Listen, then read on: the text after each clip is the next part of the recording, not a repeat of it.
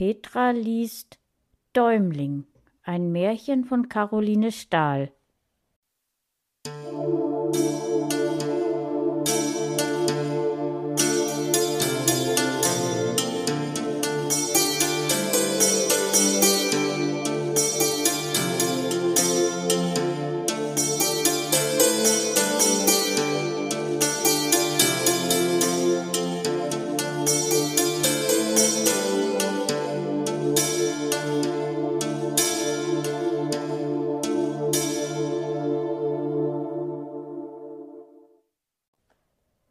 Däumling war im achtzehnten Lebensjahre ein fingerlanges Männchen, wohlgebildet und niedlich, aber winzig klein. Seine Geschwister zankten mit ihm, dass er nichts arbeiten und nichts verdienen könne, und das nahm der arme Schell sich sehr zu Herzen. Oft gaben sie ihm das wenige nicht, das er brauchte, um sich zu sättigen, und als er einst um ein neues Kleidchen bat, schlugen sie ihn und jagten ihn fort. Die Eltern waren schon lange tot, wo sollte nun Däumling hin? Weinend lief er auf der Straße umher, da kam ein schöner Wagen, und darin saß der König und die Königin.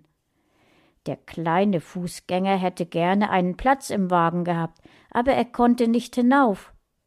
Zufällig zerbrach gerade etwas an einem Rade, und während der Schade verbessert wurde, kletterte Däumling hinauf und verbarg sich, zitternd vor Frost, in die Ecke neben der Königin.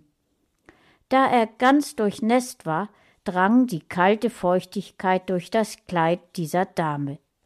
Sie fühlte mit der Hand hin, um zu untersuchen, woher das käme, und ergriff das kleine Männchen.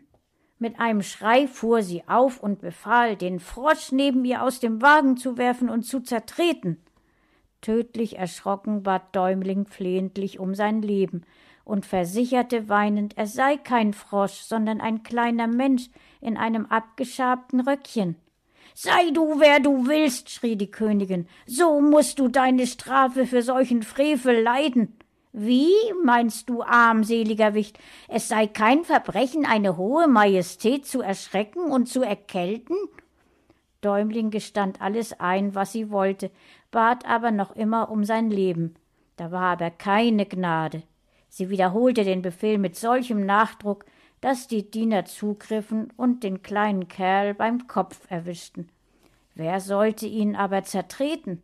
Es entstand ein Streit unter der Dienerschaft, denn jeder versicherte, er beschmutze sich die Stiefel mit dem Blut des winzigen Bösewichts und besudele so die Kutsche. Der König erwachte darüber aus seinem Mittagsschlummer und fragte, was es gäbe. Man eilte ihm die wichtige Nachricht mitzuteilen und den Verbrecher vorzuzeigen. Lachend nahm der König das Männchen in die Hand und betrachtete es. Däumling säumte nicht, sich niederzuknien, und indem er die königlichen Finger küsste, bat er demutsvoll um sein Leben. Nun, nun, sagte der gute König, du kannst noch ein bisschen am Leben bleiben. Es hat schon Zeit mit der Hinrichtung, denn die Diener machen sich nur die Stiefel schmutzig. Und so warf er ihn trotz alles Streites und Grimmes der Königin in den Winkel an seiner Seite. Däumling drückte sich zusammen, so gut er konnte, und verhielt sich ganz still, um von der Königin vergessen zu werden. Sie beugte sich aber von Zeit zu Zeit hin und lauerte mit todverkündenden Blicken auf ihn wie die Katze auf die Maus. Der König speisete indes etwas Gebackenes und reichte dem Schützling auch bisweilen einige Brocken, die dieser mit großem Appetit verzehrte. Endlich schlief der Schutzpatron wieder ein, und Däumling, um sicher zu sein, kroch ganz nahe zu ihm hin. Beim Aussteigen winkte die Königin, aber husch fuhr das Männchen in des Königs Rocktasche, und so war es nicht wohl möglich, es zu erwischen. Im königlichen Palaste kroch Däumling wieder heraus und freute sich über die Herrlichkeiten, die es da gab, ganz ohne Ende. aber leider war er seines Lebens nicht sicher, denn die Königin, die so ziemlich einer Furie glich, zu der ihr nichts als die Schlangen, die diese Stadt der Haare haben sollen, fehlten, trachtete ihm nach dem Leben, und die bestochene Dienerschaft lauerte nur auf eine schickliche Gelegenheit, den armen Tropf aus dem Wege zu schaffen. Das waren betrübte Aussichten für die Zukunft, denn wenn er auch davongehen wollte, wohin sollte er und wovon leben? Der König ließ ihn nicht Not leiden, und er durfte auf dem Sofa schlafen. Doch aus Furcht schlich er sich des Abends ins Bette zu den Füßen seines Beschützers, der davon keine Notiz nahm oder nehmen wollte. Einmal, als die Zimmer gereinigt wurden und er aus einen ins andere floh, merkte er recht, welche Gefahr ihm drohe. Eine Scheuermagd fegte ihn mit dem Kehrbesen vom Ofen herab, auf welchem der arme Däumling Platz genommen, und schon wartete ein Bube mit einem Stiefelknecht auf seine Ankunft auf dem Fußboden, um ihm den Rest zu geben. Aber glücklich kam er herab und rollte unter das Sofa. Bis man dieses wegräumte, um ihn zu haschen, erholte er sich wieder und entschlüpfte seinen Verfolgern und huschte unbemerkt in ein Bette, wo er sich unter Decken verbarg, bis die Gefahr vorübergegangen. Die Königin war so schlecht und boshaft, dass sie, um auf den Thron zu gelangen, den Kammerdiener des Königs bestach, dass er ihm Gift unter die Schokolade mischte. Däumling, der recht aufmerksam auf alles war, hatte bemerkt, wie der bübische Diener ein Pulver in die Tasse warf und es dann mit dem Löffel zerrührte. Geschwind kletterte er auf den Tisch, und als der König eben davon trinken wollte, ergriff er die Schale mit beiden Händen und warf sie unter den Tisch, dass sie zerbrach. Der König fuhr auf und schalt ihn und befahl dem ungezogenen Männchen, sich fortzupacken. Däumling kroch erschrocken unter das Bett und versteckte sich da. Ein Hündchen leckte von dem verschütteten Getränk, bekam aber gleich Krämpfe und Verzuckungen und starb, ehe die Diener, die hinzusprangen, noch Zeit hatten, es fortzuschaffen. Der König schüttelte den Kopf und seufzte, denn nun war es offenbar, dass man ihn hatte vergiften wollen. Dann rief er das getreue Männchen unter dem Bette hervor und setzte es auf den Tisch, um es mit einer Menge Zuckerwerk zu erquicken.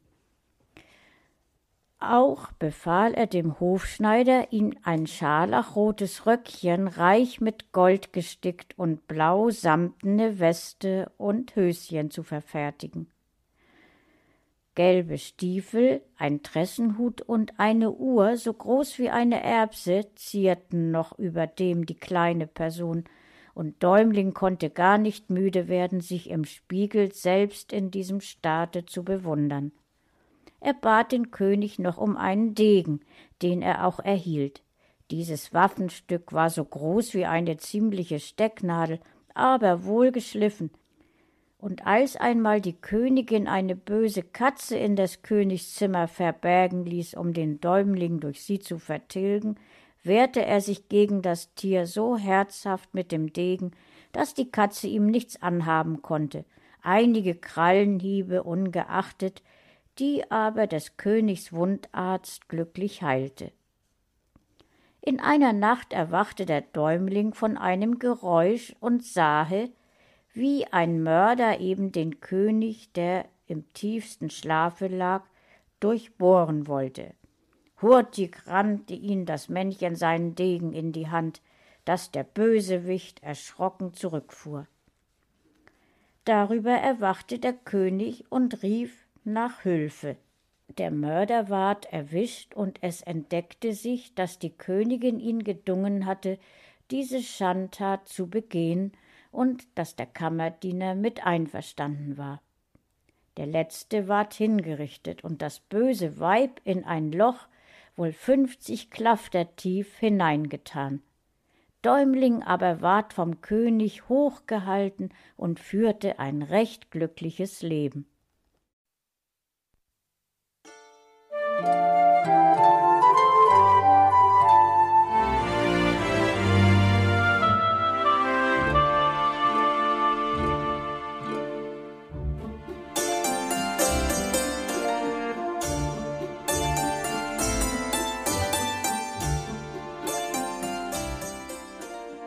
Hörtest eine Audioproduktion von Blinzeln Media, zu finden im Internet auf www.blindzellen.org. Blinzeln schreibt man in unserem Fall immer mit einem D in der Mitte. Wenn du uns gerne kontaktieren möchtest, so geht das einerseits per E-Mail an podcast.blindzellen.org oder du verwendest dafür unser Kontaktformular auf unserer Homepage direkt zu finden unter kontakt.blindzellen.org. Wenn du uns einen Audiobeitrag für die Sendung zukommen lassen möchtest, dann benutze doch hierfür am einfachsten unseren Podcast Anrufbeantworter. Den erreichst du im deutschen Festnetz unter der Telefonnummer 05165 439 461. Und wenn du aus dem Ausland anrufst, dann ersetze einfach die vorangegangene 0 gegen die Ländervorwahl für Deutschland. Das ist die 0049. Wir freuen uns über Lob, Kritik, eine Rezension oder Bewertung unserer Audioproduktion dort, wo du sie gehört hast. Konnten wir dich hiermit gut unterhalten und informieren? Du findest bei Blinzeln zahlreiche weitere Audioproduktionen aus allen Bereichen und zu allen Themen. Entweder bei uns auf der Homepage www.blinzeln.org oder dort, wo es Podcasts gibt.